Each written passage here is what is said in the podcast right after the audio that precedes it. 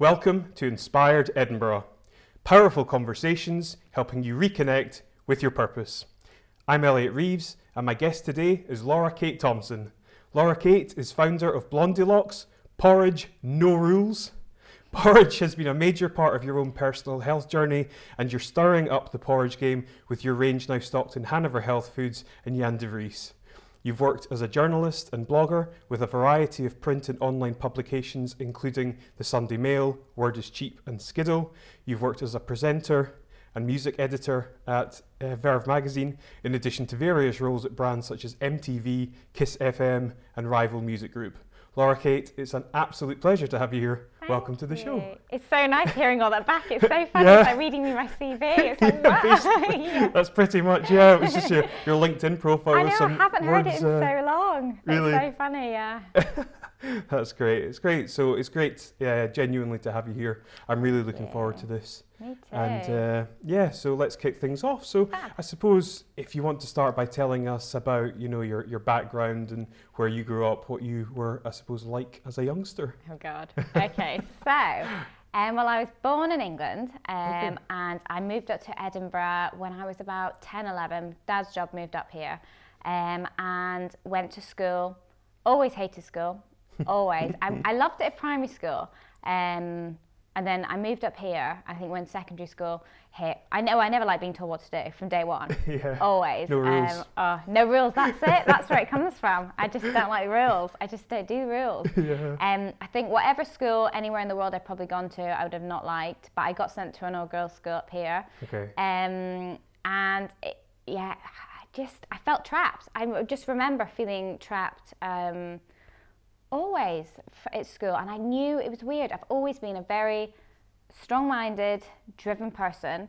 Um, direction was not clear. I didn't know what it was. I was always very creative. Always knew I wanted to create something. I loved art. I loved drama. Um, and yeah, and school was a it was a struggle for me. It was a real, real, real struggle battle. Like had good friends. Like friends weren't an issue. I've always I'm a sociable person, and I'm, I love meeting people and making friends, but I wasn't happy. Um, and yeah, I just wasn't. And on my 16th birthday, um, I left. I literally on my 16th, birthday, went in. I said, right, I'm going. See you. And I, I mean, everyone who went to my school, it was the norm to go to university, and I always knew because everyone's going. I do not want to go. Like that's how I've always done things. Like I've got a re- very rebellious spirit, and if someone tells me do something, I'll do the opposite. Um, and yeah, I, I didn't know what I wanted to do then. I was very interested in in drama actually, um, and acting, presenting, journalism, that side of things. Um, and I think I just like to express. I was looking for something to express myself because thinking about it now, I would never want to be an actor or anything like that. It's just, it's so funny, but it was obviously something I could express myself um, within. So I was really interested in that. And then when I was 16, when I left school, I looked at something down south and it was like a theatre um, drama course and presenting combined. And I was like, oh, that looks great.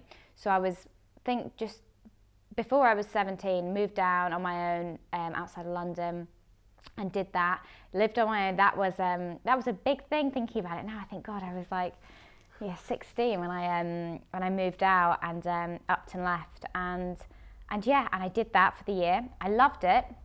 Um, but I think I figured out I didn't want to do acting. Um, But it was great for confidence. Like anyone, everyone should do acting. Like even if you you're rubbish at it and like you don't like it, it's just such a ballsy thing to do. Yeah. Um, and I'm drawn to things that make me crap my pants, basically, to be honest with you.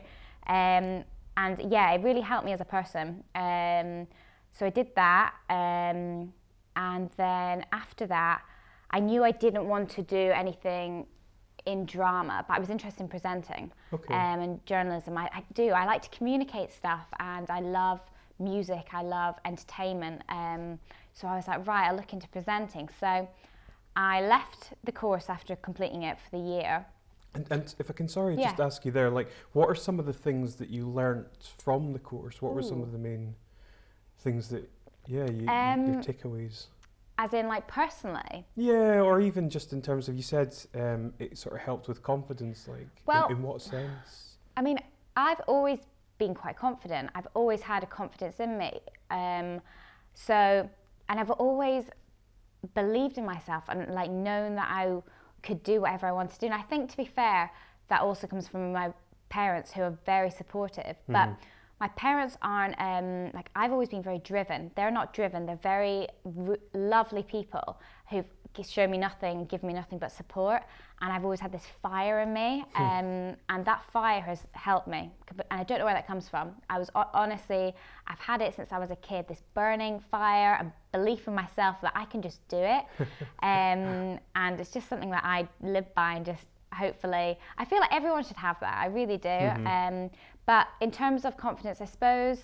Um, yeah, maybe believe even more. Of, right, I can live on my own. I can do this. I can do anything. I can stand up in front of um, a room of these random people and act, even though I might not be very good. Mm-hmm. Um, mm-hmm. It also allowed me to kind of tick off things in your head when you're growing up. Okay, I don't want to do that. I do want to do that. I like these kind of people. Like I mix with a lot of different people than I was at school with. Mm-hmm. Um, and I've loved that. I love to meet new people um, and different kinds of people. And when I was in Edinburgh and when I went to school here, it was very, um, very much a similar type of people. And I think I felt um,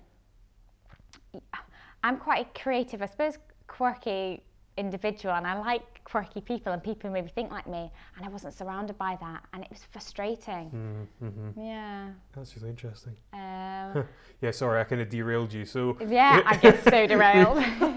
we were at the point that you were leaving uh, the acting course. That was it. And then moving into your so, career, I guess. Oh yeah, you're asking me what I learned. So yeah, just um, I suppose being on my own, independent mm-hmm. and mm-hmm. Um, new different people and being around people that um, thought that made me think, oh wow, this isn't, I'm not abnormal. Because I think I felt really abnormal in school, thinking I want to do things differently. And that's what I really learned that I was on this path, which was wasn't as abnormal as I thought, um, because it was abnormal leaving school at 16 and um, just what I did compared to what everyone else did for when I grew up, that was mm. kind of abnormal. And that I felt misunderstood, I think. So I think I started to feel a bit more in my own kind of get in my own groove and feel like other people were on that bandwagon too. Yeah.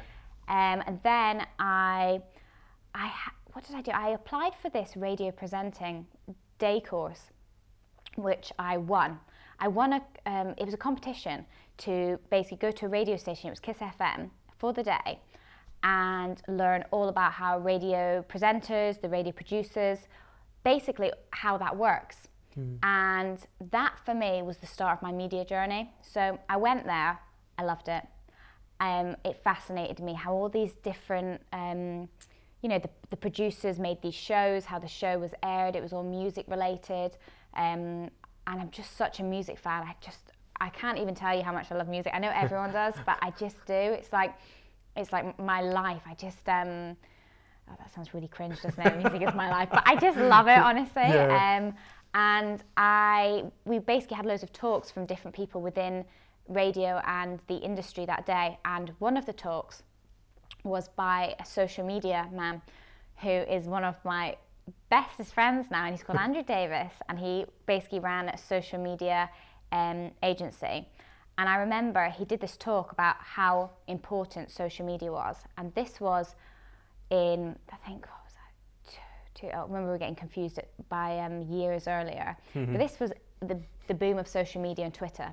So what was this like? Um, I think about six years ago, maybe five, six years ago, when it was getting really hot and how important it was for businesses, yes. brands to use social media. Mm-hmm. And he um, spoke all about it. And he can, what um, engaged me so much is he spoke and um, connected stories. Like he he had worked in for MySpace when it launched, and 1Xtra Um, and he connected um, social media to like to stories of entertainment and he just the way he told a story i was like wow this guy is so interesting i, I want to learn about social media because i didn't know about it mm-hmm. and i mm-hmm. thought he made me realize social media is key to everything and that is my love of social media and it's down to him so he basically took this um, class and all I remember was I was that girl at the back being like, "Excuse me, I want to ask questions. Excuse me, excuse me," and I, at the end of it, I said to him, "Loved your talk. Can I have your details?"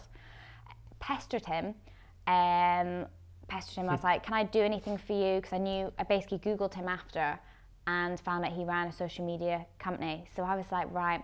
I want to intern, I want to help. I, I, didn't know what the hell I was doing thinking about it or, you know, why I wanted to pester him. But he he really got me engaged. Um, mm-hmm. And I was very interested in that stage as well at presenting. And I knew he knew a lot of people because he worked with producers. So I just started to pester him an email and said, What can I do for you? Can I help you? Um, and I did. I started basically, he, he, was my mentor. He was my first mentor. Um, and I, we, yeah, we um, worked on his um, business. I did the marketing and he taught me all about social media. He would um, basically go to businesses and um, brands like like MTV, mm-hmm. um, mm-hmm. like um, what was the other one? There was a. I'll have to get back to you on that because I, can't think right now. But um, and he would go to do talks there and say, "This is how you use social media um, for your brand," and I learned all about how to use social media from him um, and marketing and um, and yeah, and that was the start of my media journey really. And from there, I he got me a placement within Kiss FM, mm-hmm. um, MTV.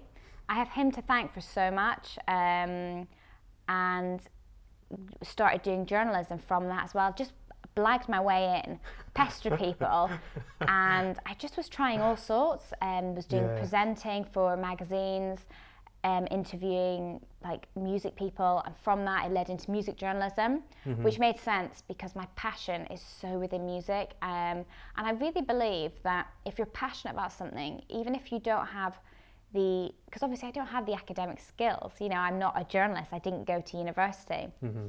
It was my gob that got me um, this doing journalism, and I feel like if you're passionate, you can make yourself that's where talent comes from. It's passion. Um, don't get me wrong. I understand you've got to, um, you know, maybe have some people are naturally gifted, um, for instance, at writing. But if there's no passion within that, yeah. it's rubbish. People uh-huh. can see. People are not fickle. They can see passion, and passion shines. Um, and I really enjoyed that. Um, and yeah, and did my kind of um, whereabouts within the industry, doing loads of various bits and bobs. Um, trying to create something, and it was very hard. Um, I mean, I've always worked freelance, I mm-hmm. guess. Mm. Um, and from then, I worked, I was very interested in, after the music journalism in doing more within the music industry, like agency, management, um, booking agency, how that side of stuff worked fascinated me. So I um, started working. I'm trying to remember in order the things that I've done. Like it's been so scattered. Yeah. Um, Has there been a reason for that? I think that's partly me because I I didn't have the direction. I went from so many various things.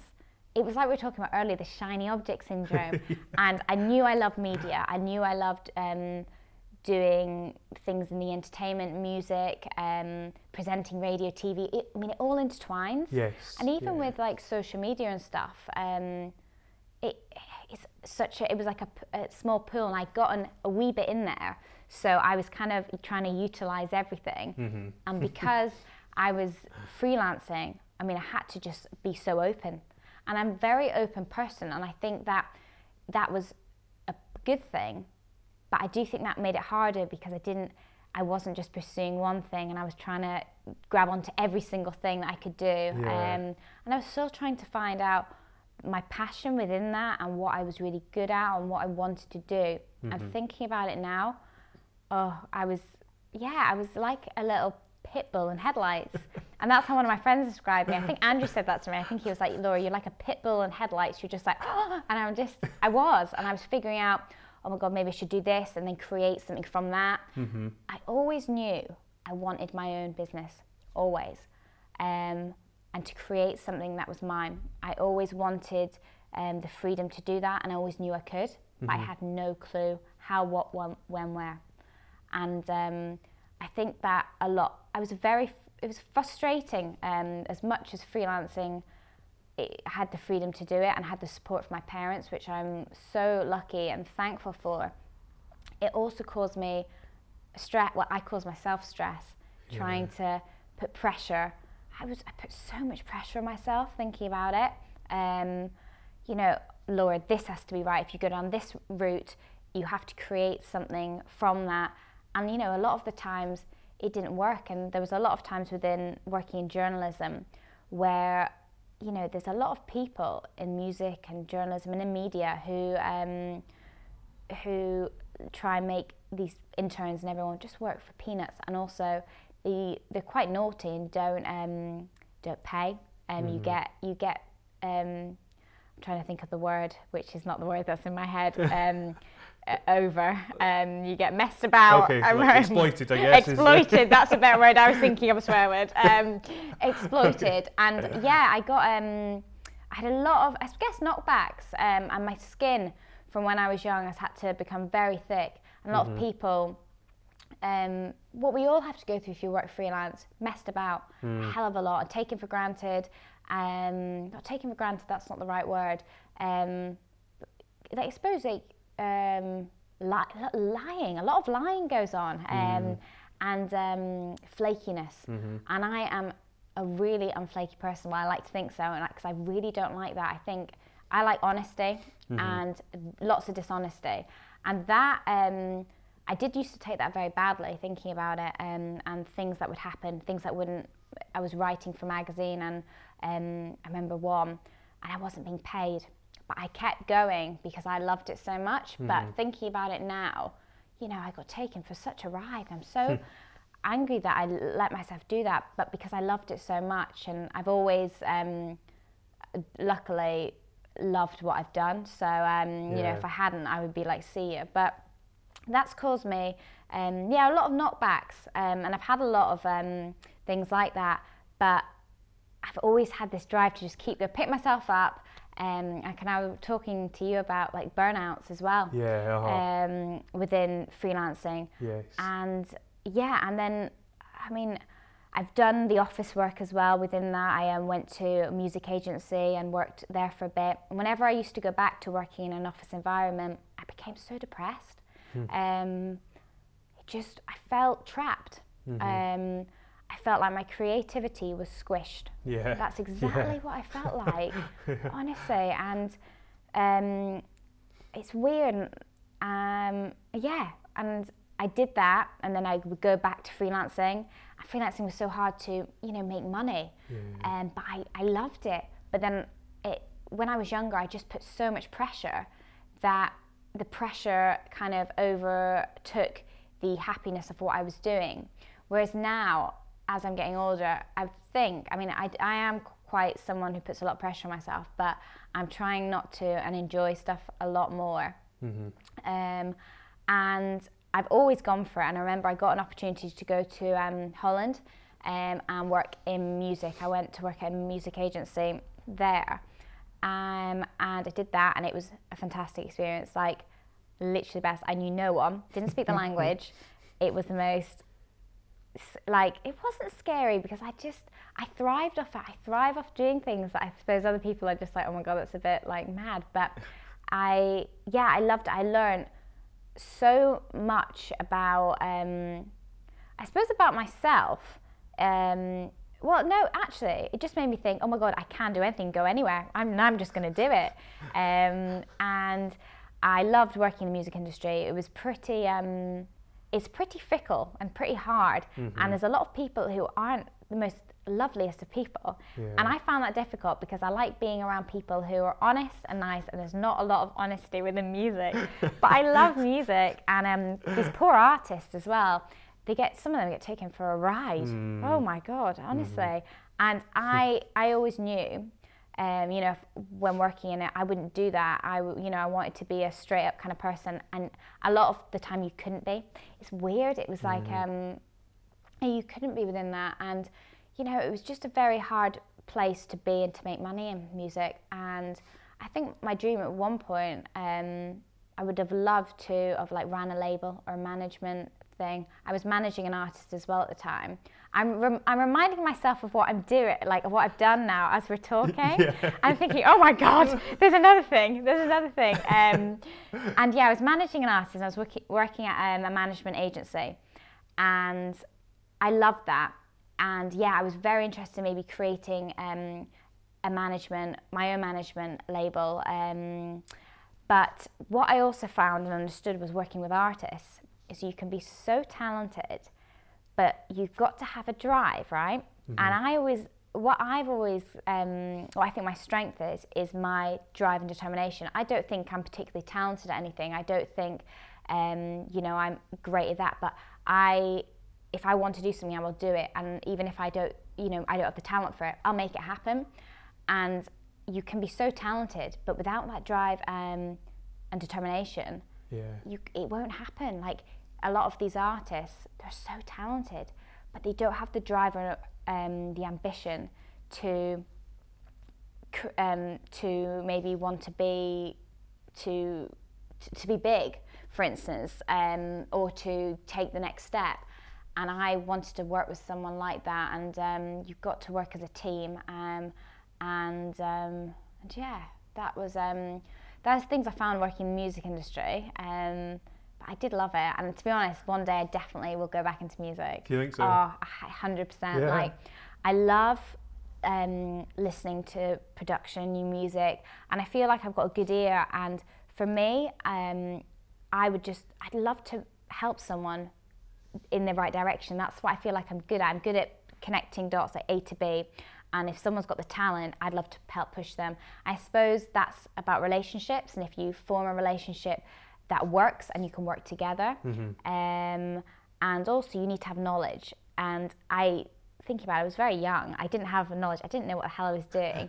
And I remember emailing um, artists and some artists who ended up getting signed. And I was like, I'll be your manager. Thinking about it now, no wonder that they didn't. We didn't work together. I wouldn't have known what I was doing. But now I even feel in a lot more better situation that I could. Um, I, I would know more what I'm doing, even with what I'm doing now with business. Business is all relevant in terms of the steps, um, the steps you do stuff. You just kind of take it out into a, a different format, I suppose, for the um, for what industry it is. and you learn it's people. Yeah. Business is people, and learning to um, learning about relationships, how people are, um, and as you get older, you you learn more about how to handle that, and also what you're good at and your strengths are. And I was just figuring everything out back then, thinking about it. But that's Um, that's such a good way to be because a lot of people, certainly probably more so of my generation, it was like I'm going to be a doctor or Yeah. a lawyer. It was very vocational and it was long term and it was like I'll just do that until the wheels fall Yeah. off. Whereas your approach is like I'm interested in creative stuff, so I will dabble in all sorts of things and then kind of find out where to go with it, which I think is a great a great way to do it. Yeah, definitely. It made it hard as well, though. It definitely did. Um, but I've just had such fantastic experiences. I've grabbed everything with two hands, and Yeah. I have create. Um, what I'm really happy. I've created everything, and the most random things. Thinking about it now, um, yeah, I managed an artist who lived in um, in Los Angeles, and then he moved to Berlin. I remember gosh. going out to see him in Berlin. I went to a gig of his in Vienna, um, and we didn't go to sleep. Like literally, he went to a gig and was doing a gig that night, and we were up for 24 hours. And I remember he did this awesome gig in this museum, and he had a flight the next morning, and my flight wasn't till early the afternoon.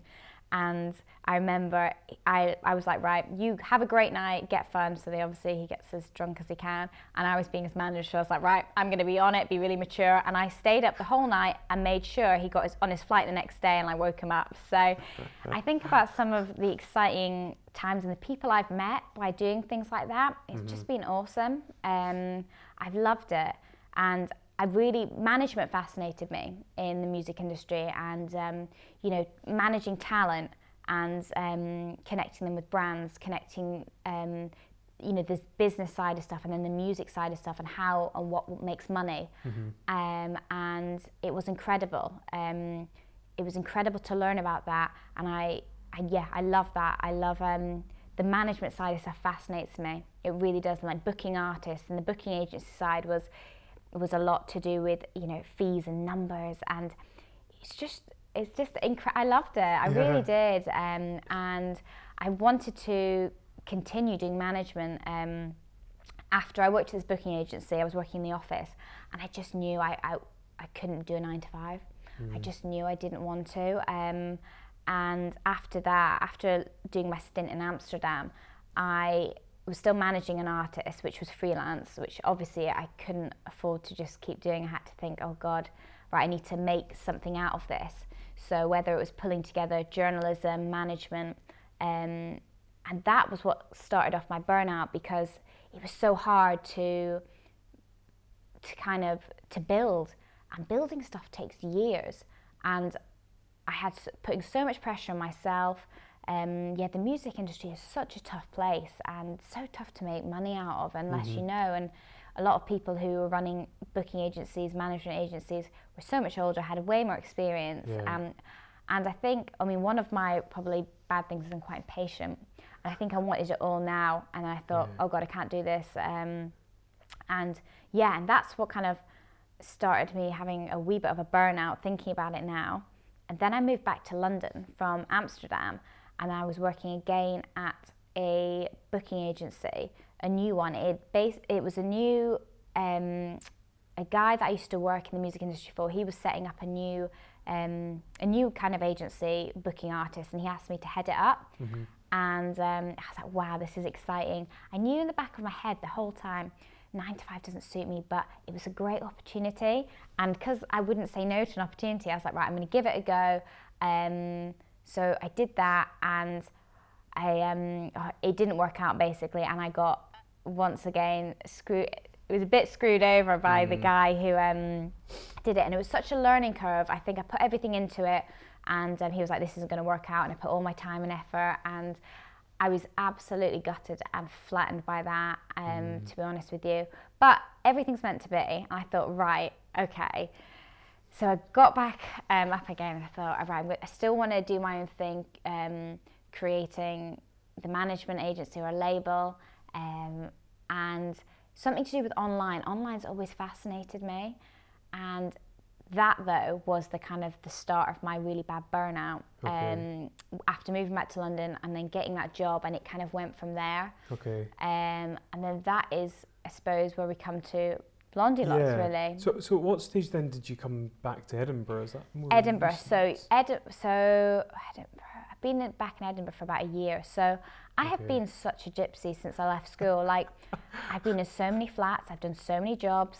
Um, this is the longest time I've ever been somewhere since leaving school. Um, I've been in Edinburgh, so Amsterdam, then London, London, Edinburgh. Edinburgh's been about over a year now. So literally, I came back to Edinburgh for Blondylocks Okay. and to recover from my burnout in London. Right. Okay. Yeah. So I, I mean, I've read obviously your your full story Mm. um, on your your website, which is incredibly inspirational. Thank um, you. It would be fantastic if you would talk talk us through that and uh, yeah, some of the the lower points, I guess. Sure. So, um, so came back from Amsterdam, and I'd always had a few, few kind of health things with my stomach, and and um, I've always been a very obsessive person.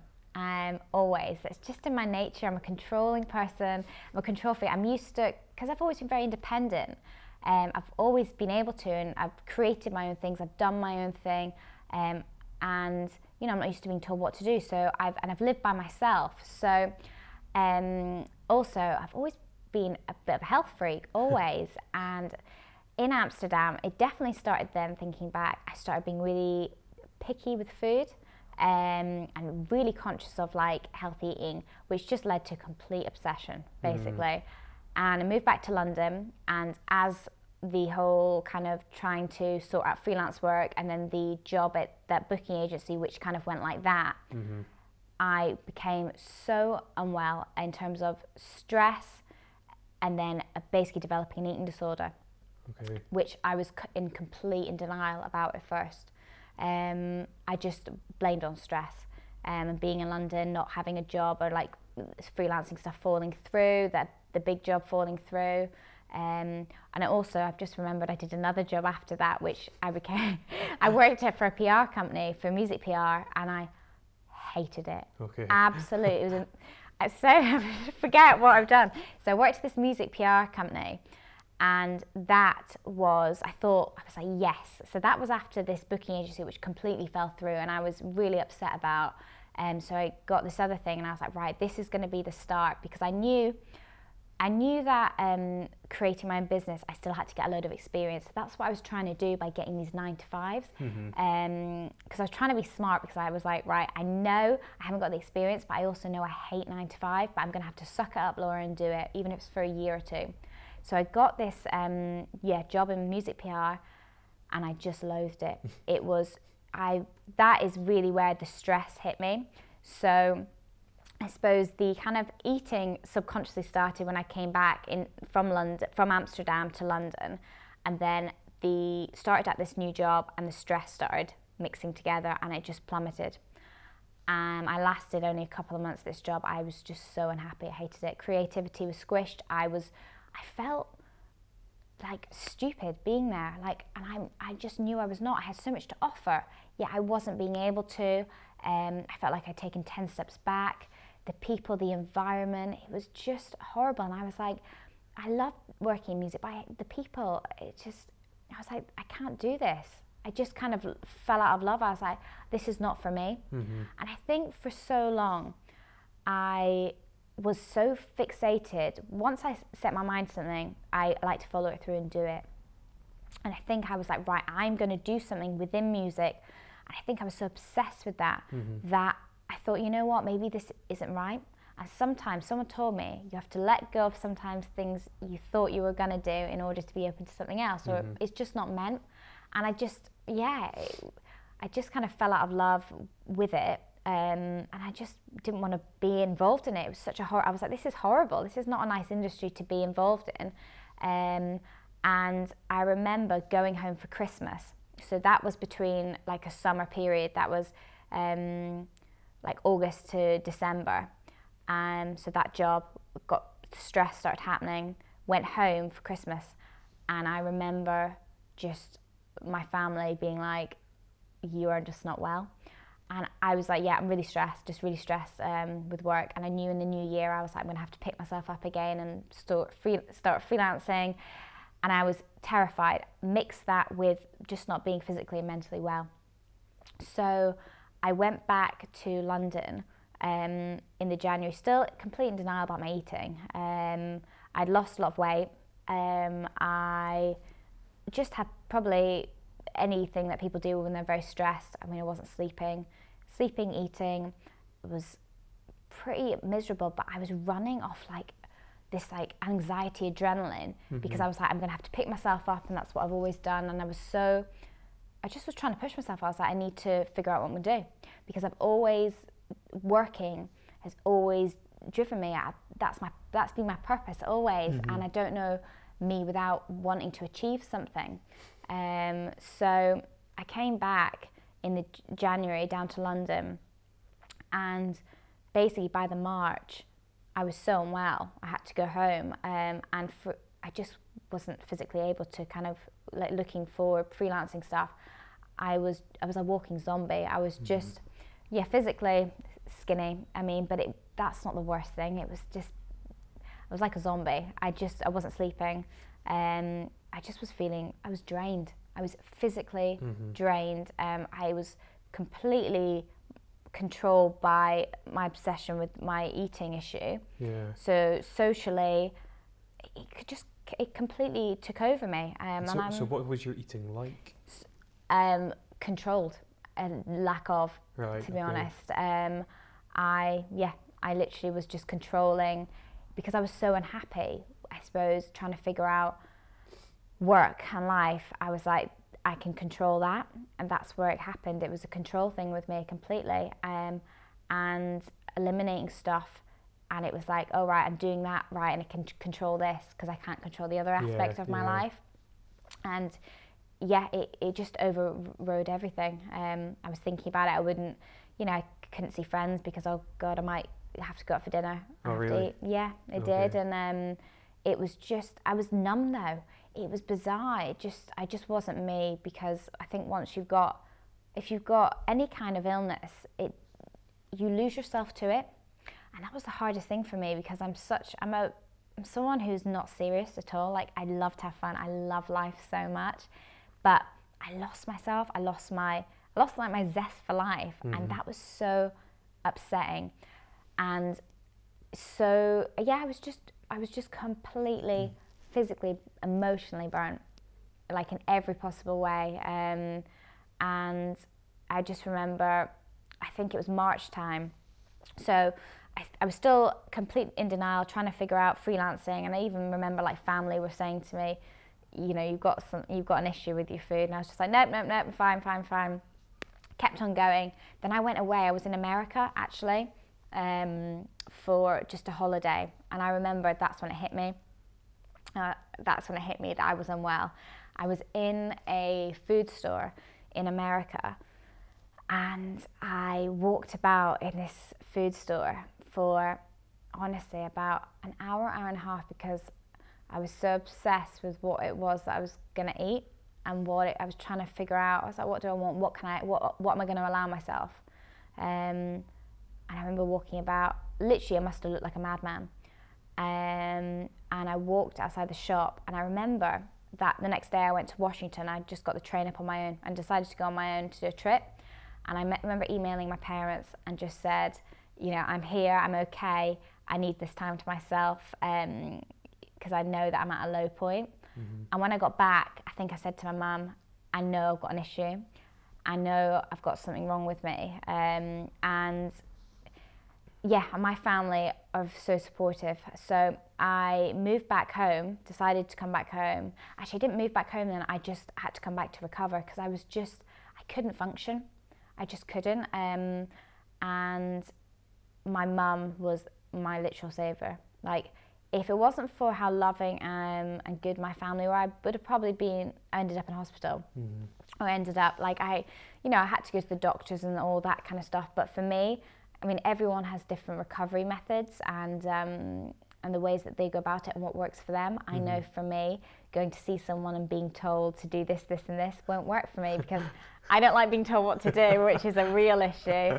And also, um, I, I, it's weird. Like I think I knew and I wanted to get better, mm-hmm. whereas um, you know some people have a problem with maybe not wanting to get better, and I always did because I you know wanted to get back to being me and I was always driven by um, wanting to, I wanted to do well and work, and I could only do that once I was better because I was so, I was drained and I couldn't, you know, I couldn't work, I couldn't yeah. do anything, and that was so debilitating and upsetting for me. Um, you know, I felt like I'd once again taken 20 steps back, and especially when you work freelance, because at the end of the day, you take one day off and no one cares. You've built something up, and you've got to keep on. It's like um, being on hamster wheel, mm-hmm. because you know, you've built it all yourself. So if you go away for a couple of days, couple of weeks, couple of months, you have to stop everything and nothing works without you there. So I felt, I think I've always felt a fear of being like, oh my God, I've got to keep on with this, got to keep on with this. And that's where the hamster wheel's been for me. Yeah. Um, so it's weird. I think um, thinking about it when I was younger, all my personality traits, um, and was always going to lead to something um, like met within the eating disorder. Hmm. I felt like it was in. It's just something that I have to deal with in battle. Yeah. And when I get stressed, um, and yeah, I have to control something, and that's just my go-to. Yeah. Um, so, so then, what was I suppose your your path to recovery, and how did that converge with Blondylocks? So, path to recovery was going home and accepting first of all yeah, that I, I had yeah acceptance is basically where it all starts. Literally yeah. and admitting I was like, oh my yeah. god, I really I'm not well. Mm-hmm. Um, that was the first thing. My mum um, and my family, um, you know, I think having an eating disorder is so complex, so hard to articulate, and also as well I still like I still feel um, I'd always like to be careful on how I speak about it because if you're dealing with it, some things that I say, um, you become very aware when you've dealt with something, when you've had a mental illness, and you don't want to, um, to tr- make triggers to other people, or um, also as well, you realise that everyone's illness, no matter what the kind of the mental illness is, is different and there's no labels. I have such a problem with labels. Like, um, right, you've got this, this, and this, so you're this. No, no, no. You, you know, you are you, and you've got whatever you have, and you deal with it however is best for you. And I've always been very lucky that I've, I suppose I've, I've had the freedom to be me. Mm-hmm. I've also given my parents no choice to be me. like I've yeah, I've always been just so strong like that. I've been like, this is how I'm going to do things and be how I want, and I've never felt, I've never been apologetic to that, uh-huh. and that's worked in my favour a lot. Because um, I think a lot of people, you know, will struggle in silence because they maybe don't feel they have the freedom to be able to um, do it the way that they think maybe society you're supposed to do things, mm-hmm. and I've never thought like that. So that's helped me a lot, I would say. And the fact that I've got a rebellious spirit, I've always done it how I want. Um, and yeah, my road to recovery, I literally just chilled at home, um, went for walks. I literally took 10 steps back and became kind of like spiritual. I got into yoga, oh, cool. um, meditation, everything I tried. Um, I was so open and I'm a very open person. Like I'm like if this was gonna help. I'm also very like I like natural stuff as well. So I had quite a few options with the doctors and GPs and just didn't didn't fancy that. Just didn't. Um, I didn't want to go down that route. I wanted to do it my own route, my own way. So outside, like exercise, um, educating myself on health foods, um, and as I started to kind of get better, I remember I had notebooks everywhere. Right, what I'm going to do when I get better, and what I've done um, in freelancing so far, what my skills were. I would write down everything. What I don't want, and I was figuring out when I became really unwell. I figured out a lot of what I didn't want, what I didn't want to do, who I didn't want to be, or you know. And I'm realizing that in the music industry, there were so many awful people, and I was like, life. I want to be around people who inspire me mm-hmm. and who are nice people and who um, want to help each other, like in business. Um, so it was back on the thought of right, what am I going to do um, business wise here? What what do I want to do? What do I want to create here? Always loved health foods, always. And as I was recovering, you know, educating myself on food and what I was going to eat, I started eating porridge.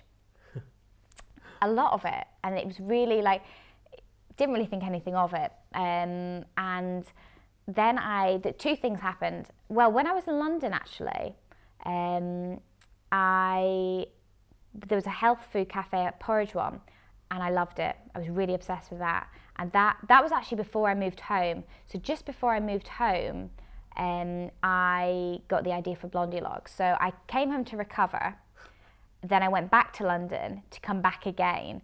Um, because I mean, you can't just pick up and leave. You had to sort out the flat and stuff like that. So did my bit of a fair bit of recovering um, with basically going back home, relaxing, and literally having to zen out, um, exercise, yoga, eating well.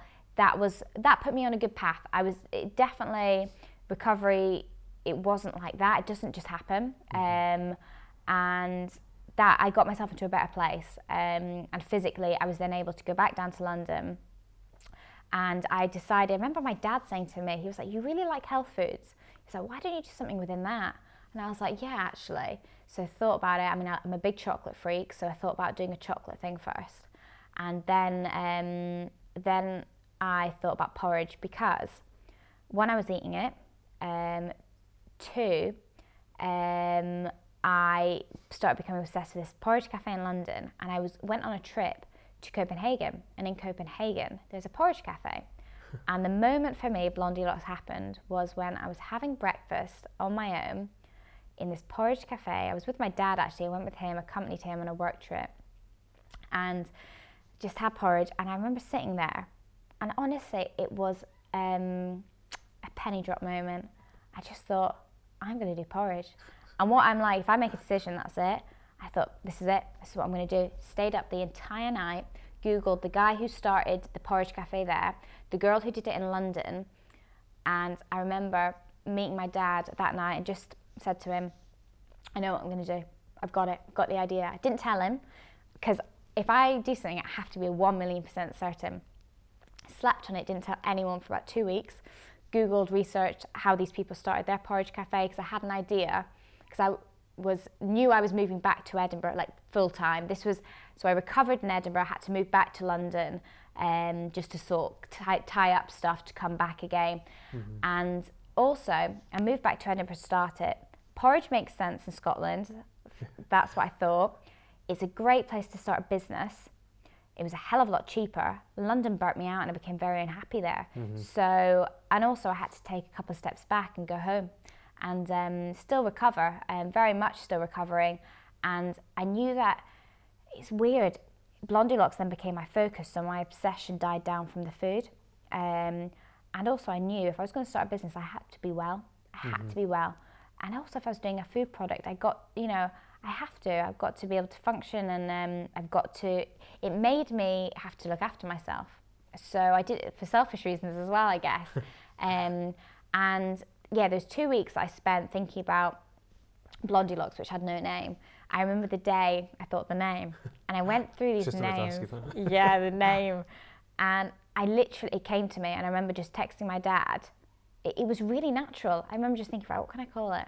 Blondylocks. I was like, Blondylocks. Text my dad, and my dad went, yes, and um, yeah, and it just that was that was the moment, and it kind of started from that. And then I moved home to set it up. Yeah. And that was about before last Christmas. So um, 2015, um, just before that Christmas time. Yeah. So what's uh, this is something that's always kind of fascinated me because yeah. I don't really understand the mechanics. But okay. what's the the sort of process, the manufacturing process? How did you go about developing relationships with people that m- make it and all that? You know, I just so I this is it. I had not a clue. Yeah. I mean, not a clue. And the one thing that I all I know is that I have is I just had balls to ask people, and that's how I've gotten anywhere. Like, you just got to ask. I had no clue. And thinking about it now, I remember thinking, I know a lot more than I knew, and I didn't know how to get to that point. Mm-hmm. Um, so, I was thinking at first I was going to do an actual shop or a pop up, but I started kind of backwards. I started by building a brand and, and a social media presence, and I'm still recovering at this point very much. Um, so I did have to, I took things slow. And for me, it's probably the best thing I've ever done because I've always gone at things at 100 million miles an hour, which has burnt me out. And also, it doesn't work. Yeah. It just doesn't doesn't work. And for me, having to go slow with Blondylocks, building the brand, then forming a product, it's allowing me to go like that. And it's it's hard work and it is slow, but it just feels more, it just feels right to do it like that and better. Um, and for me, I kind of built the brand and wanted to see what could work and what maybe um, people would want, and the product formed from that. And also, I figured I've always wanted to have something online. I've always been very social media, online based, and driven. That I thought, you know what, I don't think I'm gonna take on um, place, um, a cafe, overheads. I thought about all the costing and everything like that. I thought it's a lot less risk to do it online. And I thought, in terms of my marketing, um, I would do like pop up events, um, which is how I'm trying to do it. Mm-hmm. Um, and the product kind of, I started doing porridge toppings and then I started doing blend bags. But for me, I literally just had to Google and ask questions yeah. and meet other business owners. I would just email people at the beginning and said, I have no clue what I'm doing. Can I meet you? And that, for me, that's how I figured out every single step. And I have everyone to thank because it was through help of other business owners. Mm-hmm. And Edinburgh has been fantastic in doing that and meeting other people with businesses. They've helped me because I had no clue. And it's just by having coffees. Coffees with people have literally helped me. Yeah. Yeah, I'd be like, well, what do I do? Do I need a certificate? So, yep, I did. So, I had to do a, a course. You have to do a food, like um, health and safety oh, course. Oh, okay. Um, and then you have to find out all about labelling. But uh, yeah, I've had to ask every step of the way um, other people. But thank people are so lovely in the food industry and they're mm-hmm. willing to help you. And that's, you know, I'm still figuring as I go. Um, and um, yeah, that's does That's that great. answer that question? Yeah, definitely yeah. does. Yeah, yeah. Excellent. Good. So what's the, the longer term vision for the brand? So for the How's the Blond- time with music? I'm still in- trying to figure that out. Blondie, Blondie Box. Blondie Box. I've got it. New business. I'm gonna have to trademark that. Um, oh God, that's really good. My, my, my mind's gonna be buzzing tonight, being like Blondie Box. What can I do with that? Um, oh, that's awesome. That doesn't tie in with the music. That'll be another thing Yeah. for sure. Um, Blondylocks is. I want it to have. If it's going to be food range, um, porridge, oats, um, snacks, healthy snacks. I see it, you know, as that, but I also see it as more than that. It's something that means something. For me, it's come out of me overcoming, um, you know, an eating disorder, and um, you know, I hope that other people see, and anyone who's going through any type of mental illness can think, you know what, I can, I can, I will be okay, and I will.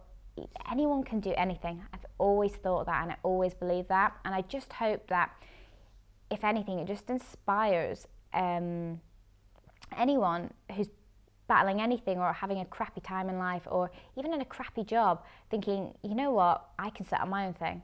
That's literally what I love. And also raising awareness because, you know, there's still massive taboo um, about and stigma with eating disorders and mental health and that's just crap like we people we all have to deal with stuff in life and we all deal with um, you know crappy things and um, by talking about it and making it part of like um, society to to help and empower and using it in a positive way.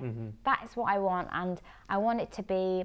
Um, it's a brand that's you know fun, that's yummy, healthy. That's all the things I want it to, but not serious um, and quirky and something. Stirring up the porridge game, I want it to, you know, put waves into other porridge brands, and I want it to be a fun one and a quirky one, and have my own style about doing stuff, which I hopefully do by doing bespoke blends um, and, you know, coming up with a different range that's just a bit um, quirky than others, but also it has a core, you know, belief um, and um, meaning and story, um, and whatever that kind of takes on um, as well. So I want it to stand for more than just um, porridge and food, which I hope it does, and also be fun. Yeah, Yeah. Is, I mean, certainly your website and your your social media channels all indicate that. You know, I, I really like the, the style of it. So, I know that your your kind of primary um, social media platform at the moment is Instagram. Mm. So, what's your your kind of strategy, and what are you hoping to? How do you see that developing? So from the from first thing I made a decision was Instagram. That was social media for me was how I kind of started it, um, and I kind of made a massive decision to do it to concentrate on Instagram. I remember speaking to I think it was it was Andrew once again, and I said to him, right, what social media should I concentrate on? And he said Instagram. And so that was my baby. I used that as my almost my website at the beginning.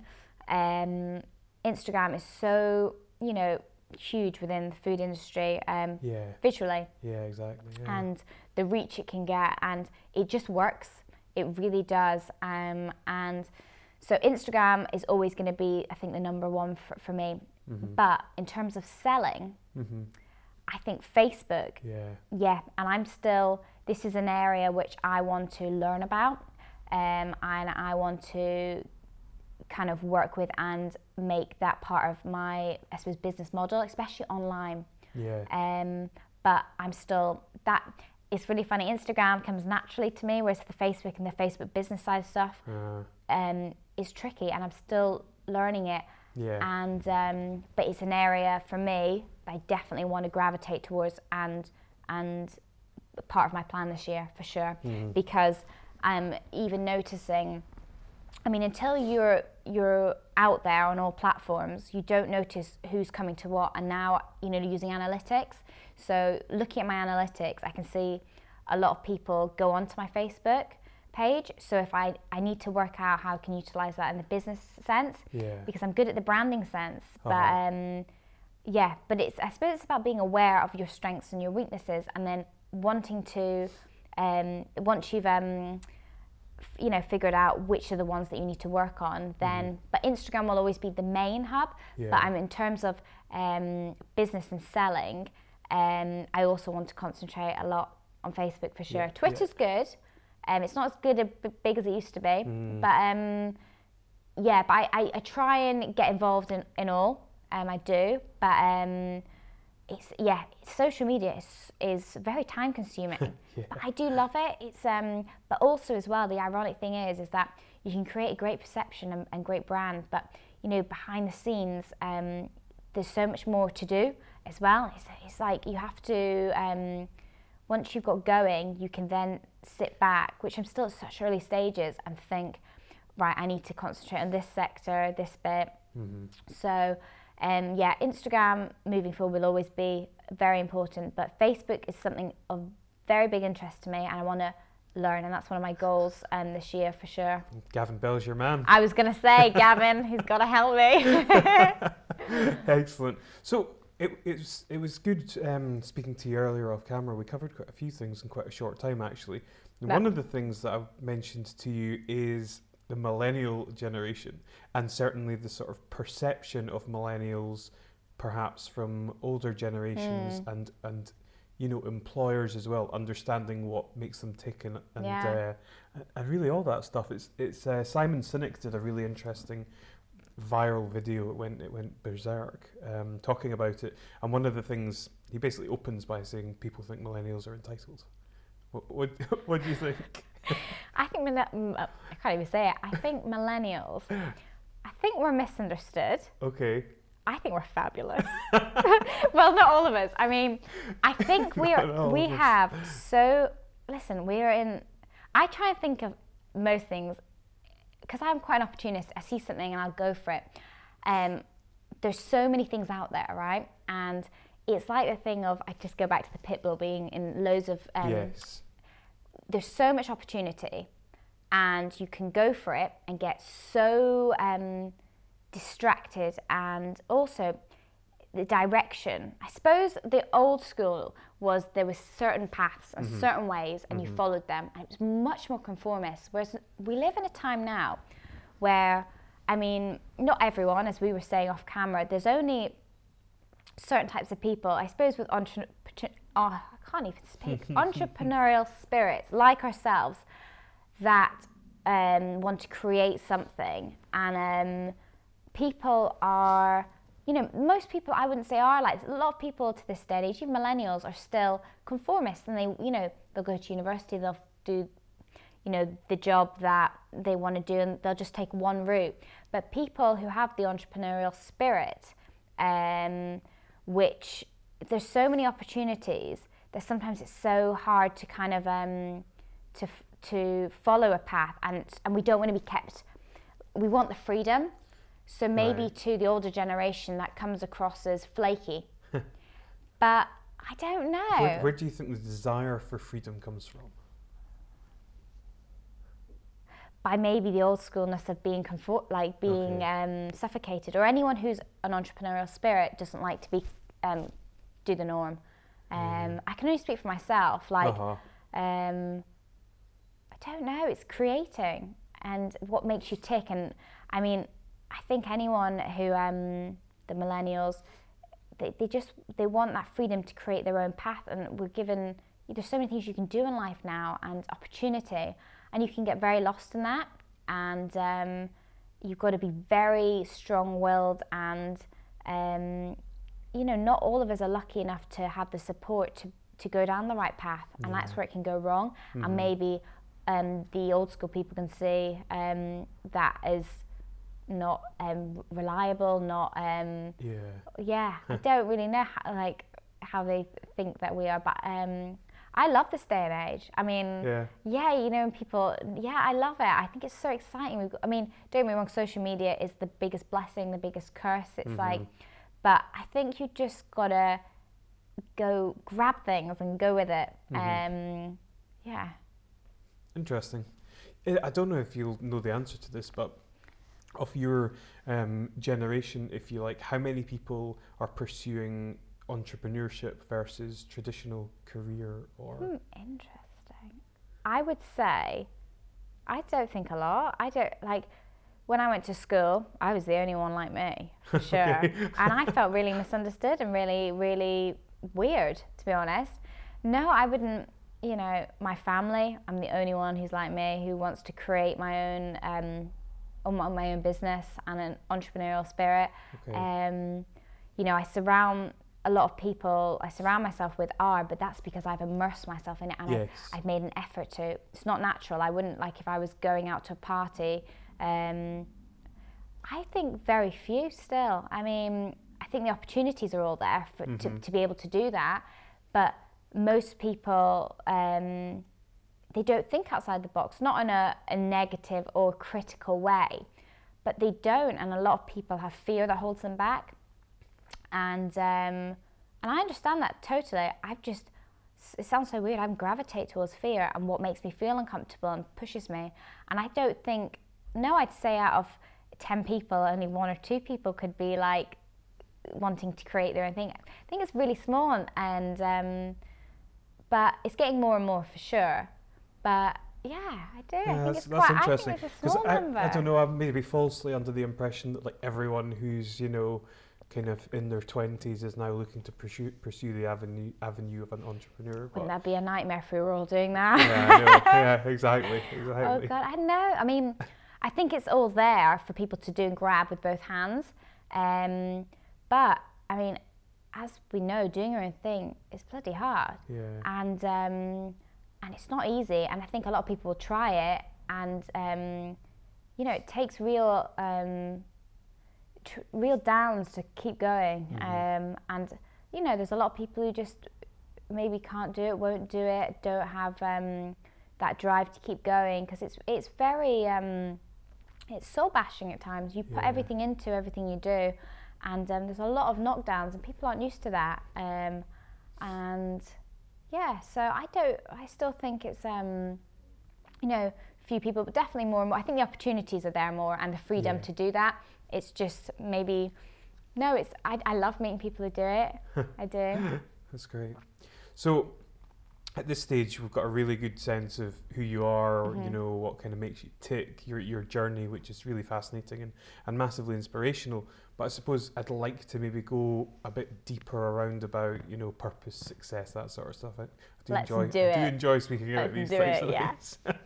so, uh, you know, as, as far as purpose is concerned, what do you feel is your purpose? Figuring it out still for Yeah. sure.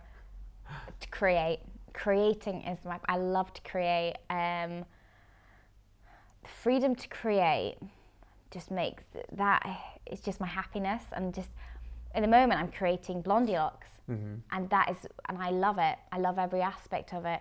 Um, creating something is my purpose, and I don't know, um, you know, what that's going to be in twenty years. Um, and I'm, but yeah, purpose. Creating is my purpose for sure, um, and being ins- and like being inspired. Yeah, I think at the moment, It's a good answer. Is yeah, I like that. Yeah, yeah, definitely. yeah. Yeah, because it's it's it's it's broad, but it's uh, it seems to very much fit in with with how you are as a person. Yeah. Excellent. Cool. Um, what do you think you'd like your legacy to be? My legacy, I love. Girl who created a, some kick-ass things. Yeah. Yeah. Just um, and that hopefully inspired. I really like, and I'm sure like everyone who like is an entrepreneur will say things like that. But yeah, I want to like. Yeah, the girl who cr- something kick-ass, just something awesome, like um, to be remembered. You're doing something like not a business that's kind of quirky or like that's fun and that has um, yeah that's inspired and done some good with it as well um, and you know yeah kick ass. That's what I want. Exactly that. I just love that word. Yeah I think so. She's done something ki- she's created as long as they create created and inspired kick ass are three words. There we go.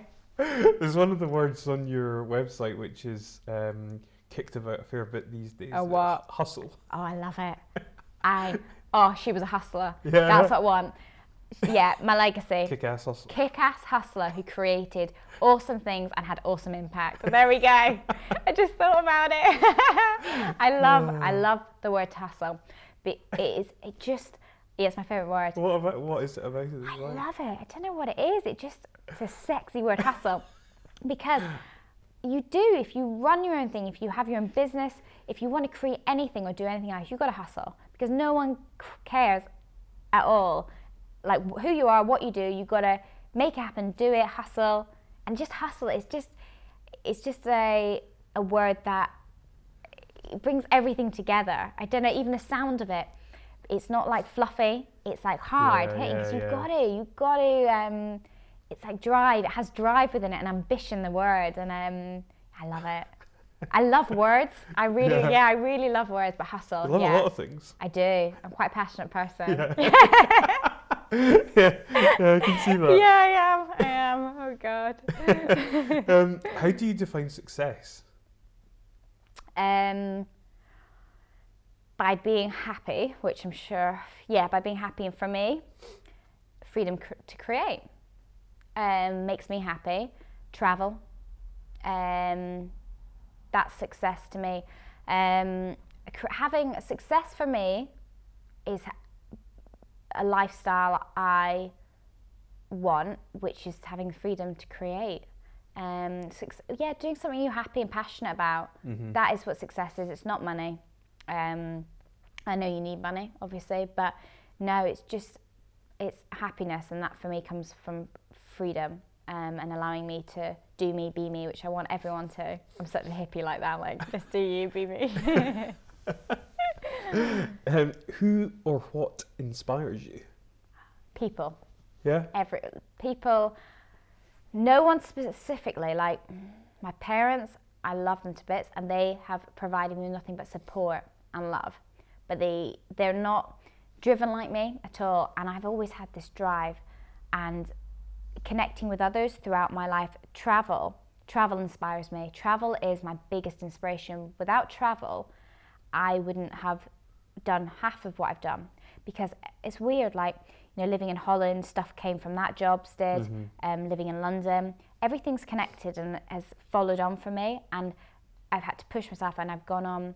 I've done a lot of traveling been very lucky and it's always inspired or given me ideas to do this that and the other Copenhagen, I had the idea for, the, for Blondylocks. And if I hadn't have gone, I wouldn't have had Blondylocks. Travel is just my biggest thing. Honestly, it really, it just inspires me. And meeting people when I'm away.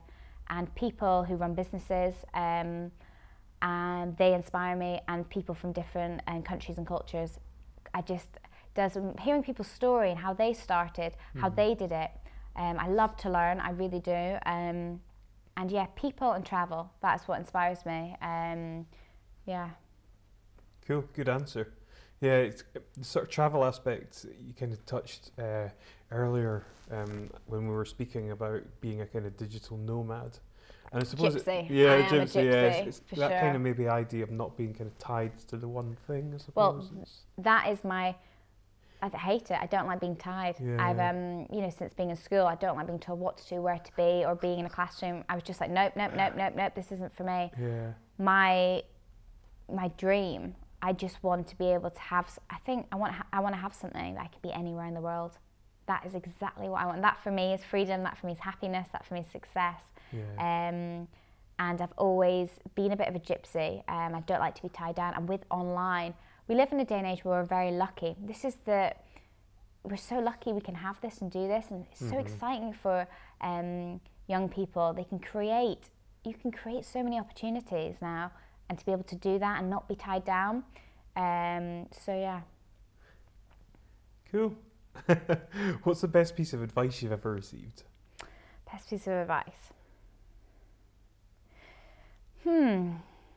I've not actually there's nothing one thing comes to mind and one person told me he worked with him in the music industry and um, he he actually he taught me a lot and he wasn't actually um, that nice or honest to work with um, thinking about it now but he gave me some advice which has really stuck with me and because of how he was i remember he taught me a lot in terms of I was like I don't want to be like that I want to be a lot more honest um, but he always said to me he was like never assume never assume and you should never assume anything. Communications where a lot of things I think go wrong. Um, and yeah, I never assume anything. Like I always like want to check, or I would always go with my gut. So never assume for some reason has always stuck with me. Yeah, you just you need to always check things, do things yourself, go with your gut. Um, yeah, that's really random, but it has stuck with me. Yeah. And just no one's really. I've always listened and take other people's advice, um, but just literally how I um, do stuff is I just go for it. So I just use that and just go for everything. I think it's um, Richard Branson says, "Screw it, don't, screw it, do it." It's his thing, which I love. I'm just like, "Screw it, do it." I'm gonna do it for sure. Um, but yeah, that I mean, advice. I kind of, I'm quite a um, a evolving person. I'll take advice and I'll move on for like I'll, I'll, adapt to it and I'll do it. Then I like to hear someone else's advice. I've had loads of good advice, definitely, and I'm always um, I always take advice, but nothing specific has stuck with me. But just do it, go for it. Whatever I've done, I've just that's the kind of advice, but no one's given me it. If that makes sense. uh-huh. Yeah. That's a good answer. I like that. I really like the uh, um, never assume. Never That's great. It's a great piece it of is, advice. isn't it? Yeah, yeah. But it wasn't at the time, but it stuck with me because he went, never assume, Laura. I Mm. think he was telling me off. And it was like, and I just remember thinking, I'm never going to assume anything now, ever. And I didn't. I would always check and make sure. Um, and you just shouldn't assume because you might be wrong. And also, people, the way people mean things and say things, you might take wrongly, but they might not mean it like that. And communication is the biggest um, issue in like business, and it's so important as well, and even with relationships, and how you know someone says something, just because they're saying it. Um, they might be saying it and you might be taking it in a way that that's not meant and you should never assume that Yeah, so I thought, yeah, it's always stuck with me that in personal and in business. yeah. if you had the opportunity to speak to the 20-year-old you, what would you say? God, just chill. Just don't worry as much. Um, no, I'm never going to be chilled. I'm not a chill person, and I don't want to be. Um, I would say pressure. I wish I didn't put so much pressure on myself because that caused me to become unwell. And the number one thing is your health in life, and that is something I've learned. Um, yeah, I wish I hadn't of like, caused myself to be so stressed. To be honest with you, um, but that was just out of drive and passion, which I'm thankful for. It's weird. I just um, wish I looked after myself a bit more, um, Yeah. mentally and physically, because that is key. Your health is everything, and I learned that when I became really unwell. Um, and don't get me wrong, I still push myself, and I'm still put my all my pressure comes from me. It doesn't I'm my family have never put pressure on me. I don't have any pressure. Like you know, if I was to stop everything tomorrow, no one would care, but I do. Yeah. Um, but I think I'm getting better at managing um, my health and becoming more aware of it. Um, and um, yeah, I'd probably say look after myself. Don't put so much pressure. Um, but looking back, I just went for it, and I'm so pleased I did because I've created. Yeah. So 20 year old me was nuts. Bit more no, I'm still nuts, but. 20 year old me, I would be, just be like, thumbs up, but chill out because you're going to burn out. but um, yeah, that's probably what I'd say. yeah. Yeah. Or maybe be a little bit more patient and that it will all, Yeah. that things happen for reasons and things will come together and fall into place. Um, and from crappy things come good things because I- I'll make it happen. I would have told myself that. Yeah, definitely. And you're capable of anything. I would have said that to myself because Yeah. I was so, I was like, I need to do this, but I tried so hard, whereas stuff comes naturally when you're more relaxed, I, I think. Yes. So, yeah. yeah, yeah, Oh, so many things I would have done. Yeah, yeah. Yeah, but at the end of the day, I also think, God, you had some balls. I think about some of the stuff I did, and I'm like, Jesus. Well, so yeah. If you could change anything in the world, what would it be and why? I'm going to give a really maybe hippie answer here. Okay. I would literally get rid of um, any homophobia, racism, um, any ju- like anything that makes people like judges people and makes. Um, I want to live in a like in a in a world where you can be you, and it doesn't matter who you are, like what color your skin is, um, who you love, um, and you'll be able to create and be free. I am such a hippie answer, but that is, I don't want to live in a world that's so backward like that. Um, Mm. I just want to live in a world that, um, yeah, is um, people can be themselves, love who they want, do what they want. I know that if we all did then did what we want, I know, I understand no, that. But um, that's what I would double-edged change. I don't like living in a world that judges Yeah. um, and um, that side of things. And I would um, get rid of any rules and laws against um, like like marriage be free everywhere in the world. Yeah, I really hope that in my lifetime, um, I'm all for that. Yeah. So that's what I would really change. Um, and um, I think would make the world a lot better place if we just accepted. hmm Yeah. Totally agree. Mm. Great. yeah, no, it's been an excellent interview. I really, really enjoyed it. Your your energy and your passion just like comes across so strong, which Thank is great. you. Um, and uh, again, I think your story is really, really inspiring. Um, I think the advice that you would have given to your 20 year old self still applies. I think you can just take it easy and, uh, Yeah. you know. I think you're right. I think that's going to be a lifelong lesson. I'm Yeah. going to become like 40 and be like, Laura, you need to chill. I just can't though. There's like a burn. It's, like, just, it's just like a burning fire in me that I just don't know where it comes from, but I do like it. yeah. It keeps me on my toes, and I tire myself out. I tire everyone around me out. But hey, that's just me. yeah, it- I suppose knowing how to channel it is really that's it, You know? and that is the journey and the Yeah. life. yeah. Um, my purpose is probably to find out how I'm going to channel this fire. Yeah, yeah. yeah. That's brilliant. Laura, honestly, thank you so much for, for being a guest. you. I've loved it. Me too. Great. Cheers. Thank you.